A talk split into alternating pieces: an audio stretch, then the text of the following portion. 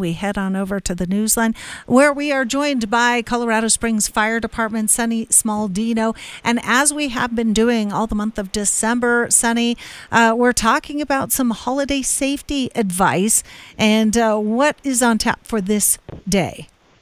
Well, we know a lot of people are bringing in guests to their homes or going to visit other people's homes, and um, it's going to be cold this week and next week. So, wanting to make sure everybody's heating their home safely and not taking those uh, shortcuts to make sure that, you know, the living room where you put the blow-up bed in and you throw a space heater in there is is all going to, you know, create some issues. So, we want to make sure everybody's staying safe as they're visiting and traveling. Let's talk about space heaters. Are are they at all, uh, you know, an endorsed safety option? They are when they're used to the manufacturer's directions and some recommendations, just good uh, common sense in that too. So it's one of the you know top causes of fire in this time of year with home fires, and um, really making sure what most people don't do is they don't check those cords. The electrical component of that is the biggest uh, culprit for that because we wrap them up, we store them, um, and then they also keep things too close to combustibles. So if you're really cold and you're pushing it close to you to get warmer. Uh, uh, faster. That is, you know, if you've got blankets wrapped around you and you you fall asleep, and that could get too hot. So there's some things that you got to pay attention to. So if you have one of the older ones, it might might not have that technology where if it tips over, it turns off. Uh, we see a lot of small kids and animals knocking those over, um, and if they are an older one or just a type that does not turn off um, automatically, that is that's kind of scary as well. Absolutely. And when it comes to other ways to, uh, you know, try to heat up the home, things like that, as you mentioned, maybe having an influx of people in, maybe some furniture moved into different areas or those blow up beds. What are some other things we should really be cognizant of to make sure that uh, we avoid potential tragedy? Well, uh, glad you said moving furniture. We see a lot of people moving furniture around to accommodate their tree, accommodate those guests, and you know that's another problem. They're going to cover up some of those, you know, those registers that are going to bring the heat up into the house and heat the house as it's supposed to be. So be mindful of where you're putting that stuff.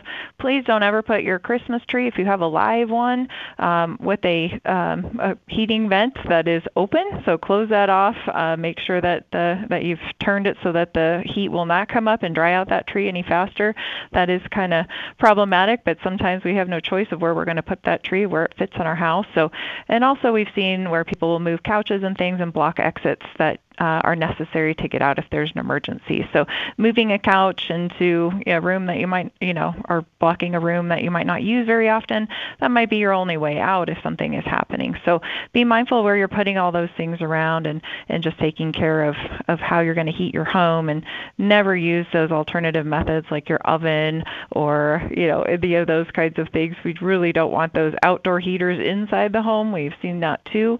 Um, and I, I understand it can get really cold but we want to make sure that those space heaters or any alternative heat that you're using for your home is turned off at night when everyone goes to sleep. Right, and and now they make those uh, magnetic uh, vent covers that'll just yep. slap right down onto those. In case you're one of those, uh, I think we have a couple of vents in our house where they're stuck open. You can't figure out what to do about it. Don't want to buy another one, but you can put those, right. me- you know, just magnetic covers over there, and that can keep the uh, heaters from uh, drying out your trees, like you said, and creating even more of a hazard.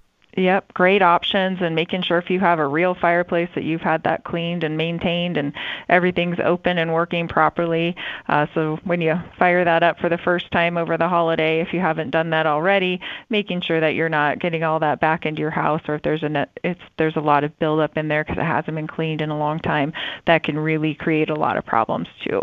And of course, with that home uh, furnace system as well, making sure that is cleaned and maintained as well, and there's no uh, potential risk or uh, potential uh, hazard in that duct system as well.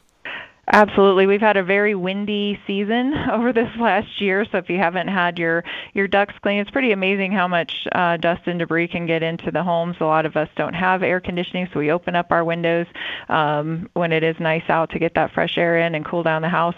So we've you know added extra stuff into our our HVAC systems in the homes and businesses so making sure that those are cleaned up and ready to roll because it is going to be a cold week coming up and we just want everybody's holiday to be safe and fun uh, enjoying family and friends and not having to worry about anything that that could create any any emergency in the house Absolutely. Well, Sunny, we appreciate the, the time, and we'll continue this conversation surrounding holiday safety next week, right here on KRDO's Morning News.